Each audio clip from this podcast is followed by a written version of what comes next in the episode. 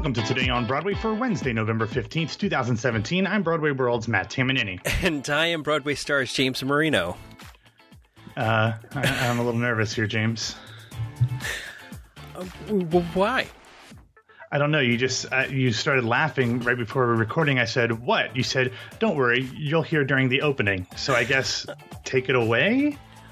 Well, you know, I'm thinking about starting a new business. Uh, like your ninth? Okay, go ahead. What what other business do you need to own?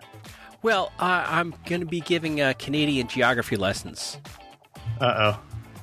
You know what happened? Uh, what happened? What did I screw up now? Oh no, no, no, no! It was totally me. Totally. Oh, okay.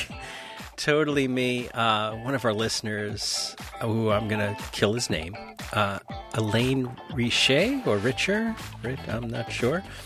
Uh, and so I was talking, I guess, to Patrick um, in the interview this weekend. Yeah, Patrick Page. Yeah, Patrick yeah. Page, and, and I said that uh, his uh, show was in Calgary.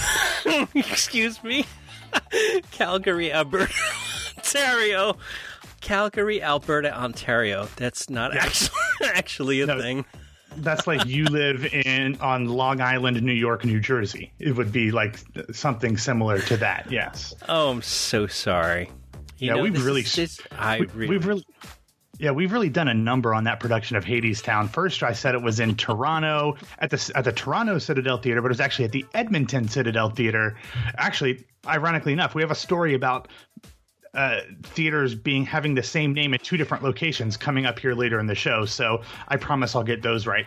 So uh, my apologies for reinforcing terrible American stereotypes. I, I We're will, bad. Elaine, we're just bad I, I, will. I will work on it. I promise. I'm so sorry. All right. Uh, first up in the news, the uh, reviews are in for the National Theaters Network. Yeah, James. Uh, earlier this week, the National Theater opened their world premiere production of the stage adaptation of the iconic film by Paddy Chayefsky uh, called The Network, or called Network. Um, it stars Bryan Cranston in the role of Howard Beale, the network news anchorman. It's directed by the one and only Ivo Van Hove, so maybe that's why we haven't seen him in New York doing seven or eight plays here recently. Uh, the show actually runs through March 24th, and it really varies rather significantly from Van Hove's traditional minimalist uh, approach to classics that we're used to seeing here in New York because it is based on a television network and kind of how um, all encompassing that is. There are huge screens all over the stage. There are live video cameras on stage getting close ups at all time being broadcast on screens around the stage. Uh, it is designed as all Van Hove shows are uh, by Jan Versweyveld, and that plays into some of the comments we're coming up on. So let's get into these first with Ben Brantley from the New York Times, who said, quote, it's when all the technological bells and whistles are operating that this network thrills even as it agonizes. Mr. Cordray's big boss figure may insist that it's the message, not the medium, that ultimately prevails. But in this case, stagecraft nearly always trumps script in translating a fabled movie from the past into a palpable, searing present. Dominic Cavendish of the Telegraph said, quote, working with adapter Lee Hall, Ivo Van Hove utilizes an impressive technological box of tricks familiar to those who saw his Roman tragedies marathon. This is a world of constantly roving cameras, all surface, shine, and sterility. The TV production co- uh, control room is a goldfish bowl of a booth. Tense countdowns are conducted to quasi orchestral warmings up. A quartet of effects operators are imposingly ranged atop a giant screen. Wherever there is motion, confusion, and distraction barring the minimizing of the original script's fascination with the seizing on terrorist atrocity as a ratings opportunity, this editing job is faithful to the original down to the rolling period adverts while pointing to today's unceasing blitz of infotainment, proving Chayefsky prophetic. Michael Billington from The Guardian said, quote, If this is very much Beale's play, it is also because of Cranston's haunting presence. With his seamed features and troubled integrity constantly seen in close up, he actually looks like a plausible news anchor. But even when Beale turns into a raging TV prophet, Cranston avoids rant and suggests the words are being painfully wrung from him. At one point, he turns up in the studio looking like a drowned rat, pauses for what seems an eternity while the camera tracks him, and then launches into one of his apocalyptic speeches. Cranston's achievement is to, is to suggest that there is an element of residual sanity to Beale's apparently demented diatribes. All of those sound good, if not a little disturbing. But the one, probably my favorite review comes from Anne Treneman from the Times of London, and she said, "quote." The set infuriated me. It was like a teenager's bedroom, but crazier. It's as if the director, Ivo van Hove, and the designer, Jan van der Velde, uh, took one look at that big stage and thought, quote, oh, we can't have that. Let's go to Sets Are Us and fill it up with stuff. So uh, I don't know, James. I think this is you know a fairly positive set of reviews. Um, you know, not too dissimilar from what I think we heard with 1984, which was this show that had a political message underneath that was important when the original source material was originally published or produced that also resonates in modern times but they overwhelm you with all of the glitz and, and effects that go on with it i'm interested with a director like ivo van hove and a star like bryan cranston i'd have to imagine that with reviews that were at least on the positive side of mixed I have to imagine there's producers wanting to bring this to New York sooner, if not later. I think I agree with you. As long as they can uh, replicate this production with controlled costs, I mean, that mm-hmm. video mm-hmm. stuff and all the extra bodies on stage shooting and things like that might uh, push up some costs a little bit. So uh, I think they're going to have to look at what it would cost to run in a limited uh, limited engagement and wh- where they would put it. And uh, mm-hmm if that all makes sense, sure, bring it in. Yeah.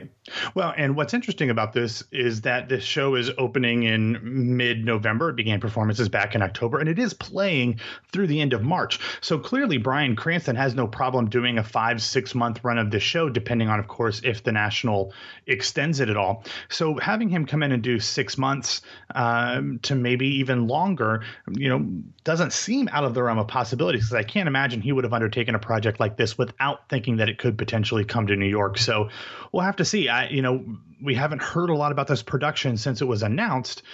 So I wouldn't be surprised if there's some rumblings at some point here in the next week or two or next month or so as people start turning their attention towards 2018, 2019. If we hear about this coming into a traditional musical house, because like you said, it's going to need a fairly big operation to recreate what Van Hove has done in London. Okay. Um, Will Ivo Van Hove's production have to fight it out with uh, two other 42nd Street productions? Uh, I, I, doubt they'll be playing to the same crowds, but uh, last night Michael Riedel posted an article about two very different productions of 42nd Street trying to make their way to Broadway. And here's where I talked about two theaters with the same name from very different places. The first is a big splashy revival from London's Theatre Royal Drury Lane. It's gotten great reviews. Apparently, Kate Middleton was there on opening night to see it, which is always a big deal. This production um, is is directed by Mark Bramble, who co-wrote the script with Michael Stewart and choreographer Randy Skinner, uh, who actually assisted the great Gower Champion in the original production. The cast, which has a which is made up of 43 different people, is led. I can't believe this of all people by Sheena Easton, like somebody I remember my parents loved when I was a kid.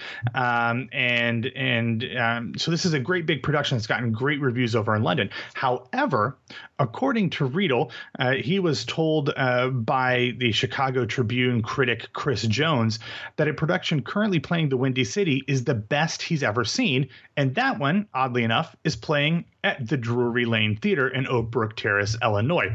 That one's directed by Michael Heitzman. Um, apparently, both shows are looking about potentially making the move to uh, New York. It hasn't been that long, maybe 15 years since the last Broadway revival of 42nd Street with Martha with Martha Plimpton, I believe. So we'll see what happens with these. I, I you know, James, we didn't have we don't have a ton of big song and dance musical revivals coming in this year. I mean, we had Dolly last year, but the revivals this season aren't really song and dance shows. You've got uh, the currently running Once on This Island, you've got My Fair Lady, you've got Carousel, but there's not any of these big splashy traditional musical comedies. So maybe there'll be an interest of that next season. But to me, this doesn't seem necessarily like the time where we need this production. But then again, when do we ever need anything on Broadway? It's all about entertainment. I can't imagine that they would have enough time to turn it around to get here for this season. No, no, no, no. For next year. Yeah, yeah. Yeah, yeah. Yeah. So uh, next up, cast is announced for Joshua Harmon's admissions at Lincoln Center. Yeah, James, yesterday the Lincoln Center Theater announced that Ben Edelman, Andrew Garman, Jessica Hecht, Dana Ivey, and Sally Murphy will be featured in its upcoming production of Admissions, a new play by Joshua Harmon, directed by Daniel Aukin. Admissions will begin previews on February 15th with an opening out on March 12th. It, we've talked about admissions before. In the show, the head of admissions department at the Hillcrest School, which will be played by Hecht, is fighting to diversify her body, and alongside her husband, the school's headmaster, they've largely succeeded in bringing a stodgy institution into the 21st century. But when their only son sets his sights on an Ivy League university, personal ambition collides with progressive values with con- convolutive results. Um, this one looks like another great one. Joshua Harmon's had great success uh, off Broadway, specifically with Roundabout Underground, with Bad Jews, and then Significant Other. If his track record continues, this will be another one that'll get produced around the country very shortly after its initial New York run ends. Sticking with some New York news, yesterday they finally announced who will be playing the Phantom of the Opera in the 30th anniversary production, not production, at the time of the 30th anniversary on Broadway. Apparently, uh, this this uh, new Phantom is not necessarily new. He's actually played the role both in London, in New York, and uh, in a, two sold out engagements in his native Stockholm. This new Phantom is Peter Jöback. He uh, will be coming into the role just for three months, uh, and and he'll be the one doing the role in the 30th anniversary. James, we've talked about. I, I don't know if it was on air or not. Maybe the timing of Ramin Karimloo leaving Anastasia might have led people to think that he was coming into this. I think a lot of people thought that they were wrong. Um, it, but it did seem like you could have connected the dots very easily. Um, but you know. I've not heard great things from the Phantom. What do they call it, James? The fans. Fans. The P H A N S. Yeah, yeah. They they they haven't been super overwhelmingly excited about this one. Uh, but Jöback will play a strictly limited return from January fifteenth through Saturday, March 31st. So two and a half months. It just I, I, the whole thing just seems a little weird to me, James. Um, to be honest with you, this is a name that was originally supposed to be announced a few weeks ago, and they delayed that announcement. So they just ended up announcing Ali Ewoldt was going to continue and some of the other things that we talked about before, and then they finally got around to announcing this. But it's odd to me that they're bringing somebody in for the 30th anniversary who's not a huge name that the fans love, and he's only going to be there for two and a half months. So I don't know if something else fell through, but like I said, this name has been something that was in the works and you know being planned on for two, three, maybe even four weeks at this point. You know, Michael Crawford not available. Uh, can you imagine what Could the fans? can, can you imagine what my boss would do? Nothing on Broadway World would would exist other than Michael Crawford and Phantom uh, articles. But who knows? Maybe for thirty five. Yeah, the Phantom fans uh, should focus on pointing the penguin south. I don't. Yeah, you don't get okay. that one. Okay, no, hmm. I'm not anybody, a fan. You know, if anybody uh, gets that reference, uh, tweet at Matt. ben Fankhauser sets the Mad One's return.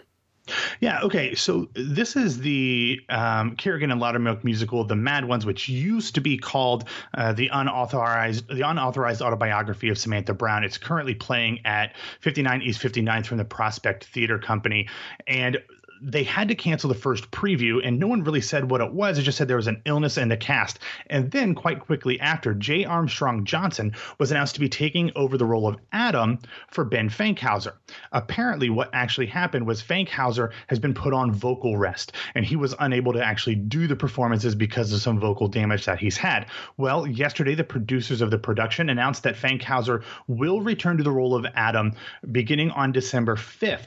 So he's got a couple more weeks, two, three weeks uh, of vocal rest until he's able to come back to the production. Jay Armstrong Johnson, who apparently went on stage like 48 hours after getting the script. I don't know if he's done this show in previous incarnations or not, but um, he was he was able to keep the production going. Just missed its one preview performance before it got back up, and uh, Fankhauser will return to the role in the first week of December. And this is one that I, I, I haven't heard much about it because it's been so soon, but this is one that's had such a great track record in its developmental process that I wouldn't be surprised if this one does really well for prospect and gets uh, extended multiple times. So hopefully Fankhauser gets a chance to have a decently long, long run in that. Also in the cast are Krystina Alabado, Lee Hocking, and Emma Hunton. So if you guys get a chance out to see this one, let me know. I wouldn't be surprised if there's some people out there that see both Jay Armstrong Johnson and Ben Fankhauser, but this has a great score that you can find pretty much everything on from previous productions on YouTube. So check that out.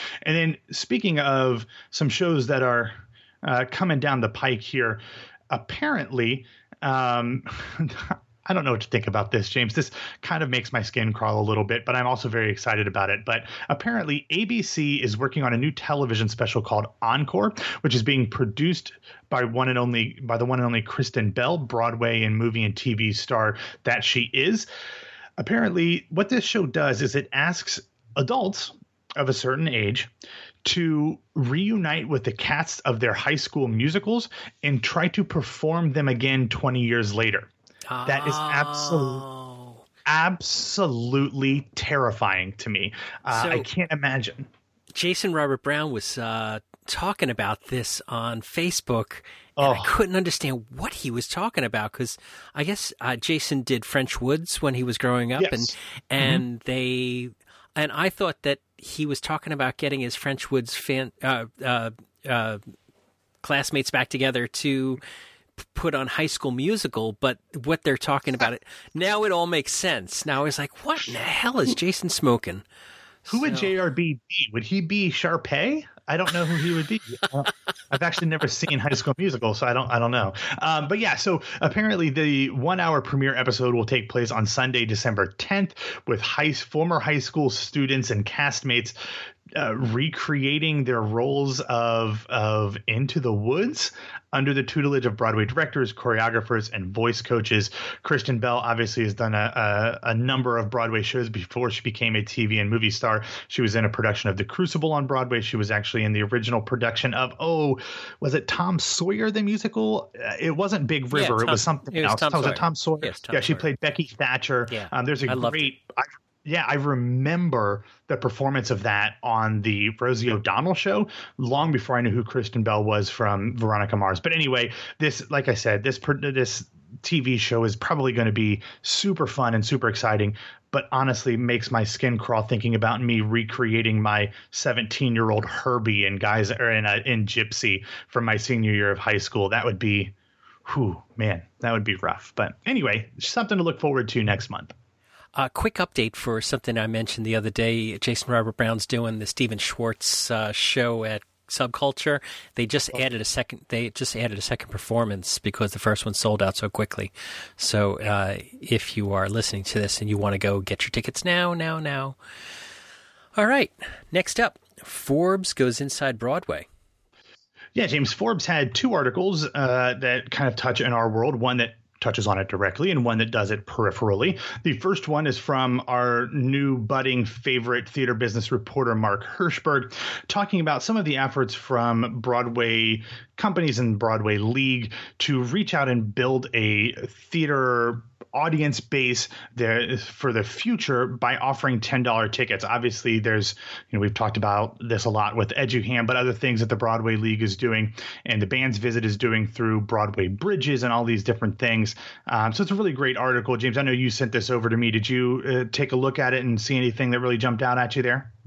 Uh, you hit everything there. It it it talked a little bit from the business side about the trials and tribulations at the Broadway League uh, is going through to try to uh, support this program. You know, it's the Broadway League is made up of Broadway producers who like to make money, and the Broadway League is promoting ten dollar tickets, and they're not quite set up for um, the nonprofit side of of this to do this thing. So it was a little bit of uh, n- uh, nuts and bolts of the business side of it with Charlotte St. Martin, uh, but the other parts of it you pretty much hit.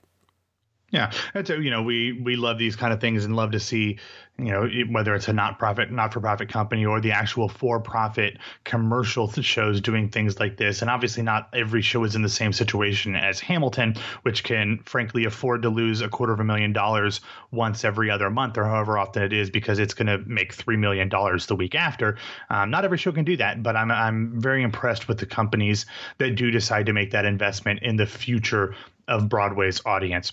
Uh, sticking with Forbes yesterday, they released their 30 under 30 lists, which I think is always a little bit odd because they literally have like a dozen 30 under 30 lists. So it's actually not 30. It's actually more than that now. I, it's it's almost 20 different lists. But anyway, on the Hollywood and entertainment list, uh, there's only really one theater specific person, and that, as you could probably guess, is 24 year old Ben Platt. They talk about um, in this what they do is they pick the 30 people in this area that are under 30 years old.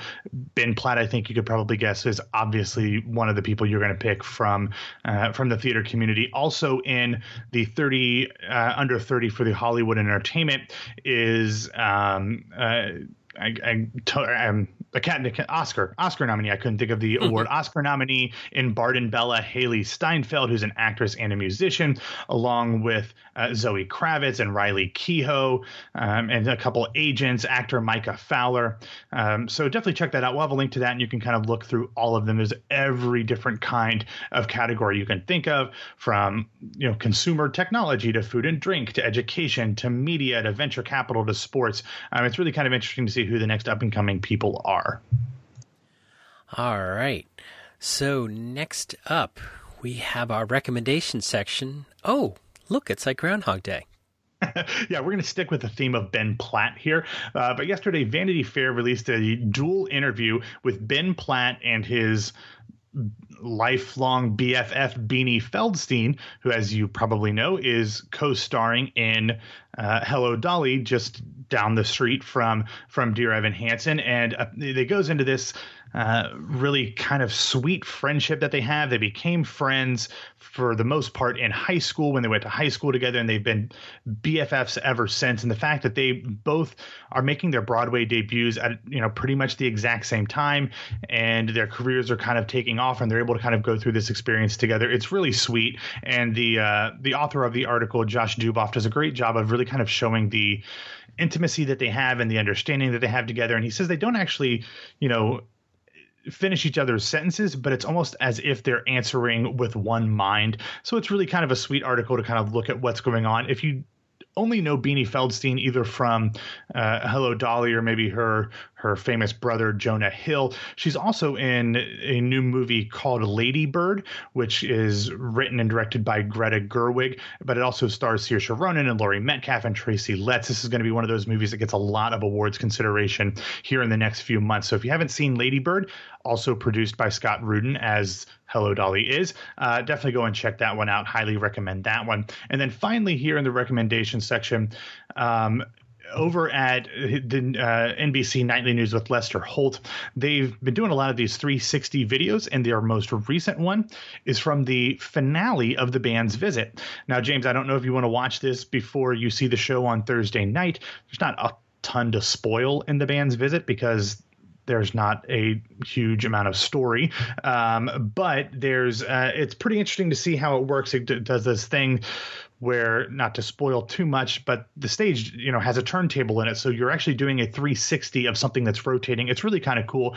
You do have to kind of scroll through it a little bit, but highly recommend that if you don't mind getting what little spoilerish stuff there could be um, spoiled for you before you see the production. So uh, I would like to throw something into the recommendation section. Awesome, go. Uh, could we? Uh, so yeah, we didn't mention it in today's news, but it, it's kind of big news. Uh, Lin Manuel Miranda is going to solve global warming. So uh, why don't you get us out of wife. here? And, his wife, and his wife mm-hmm. yeah. Vanessa. Yeah, yeah, absolutely. All right. Maybe we'll throw that in the link if you want to see that. But I figured it, I mean, it's getting you know, enough pub. I mean, Jesus, does it does need more? I mean, you know, he's he's decided that he's going to save Puerto Rico. After saving Puerto Rico, he's going to fly around the Earth in reverse to reverse global war- warming, Oh, that's so great. that Puerto Rico will not have another hurricane that will be this bad. Which I'm all it for. worked. For, yeah, it worked in Superman too. Was it Superman too? Yeah, I don't know if it was two or not, but it was something three, those. yeah, something like Yeah, anyway. Anyway. All right. Thanks for listening to Today on Broadway. Follow us on Facebook and Twitter at Broadway Radio. You can find me on Twitter at BWWMatt and subscribe to Something Got Pop on iTunes, Stitcher, Google Play. We also didn't mention that Lin Manuel Miranda joined Jimmy Buffett on the stage in Yeah. Chicago after a production of, or after a performance of Escape to Margaritaville. But we've had enough Lin stuff. We, we can we can chill on some of that for a while. And my name is James Marino from BroadwayVideo.com and BroadwayStars.com and maybe BroadwayCanadianGeography.com. I'll see if that's available. uh, thanks for spending some of your Wednesday with us. And uh, are we back tomorrow? What I, We, we are back tomorrow, but we'll be a little bit delayed. We'll be a little late because we're going to record in the morning. Thursday morning or Friday morning? Yeah, we talked to both. Both. Okay. Yeah. So we'll see you a little later on Thursday morning and a little later on Friday morning.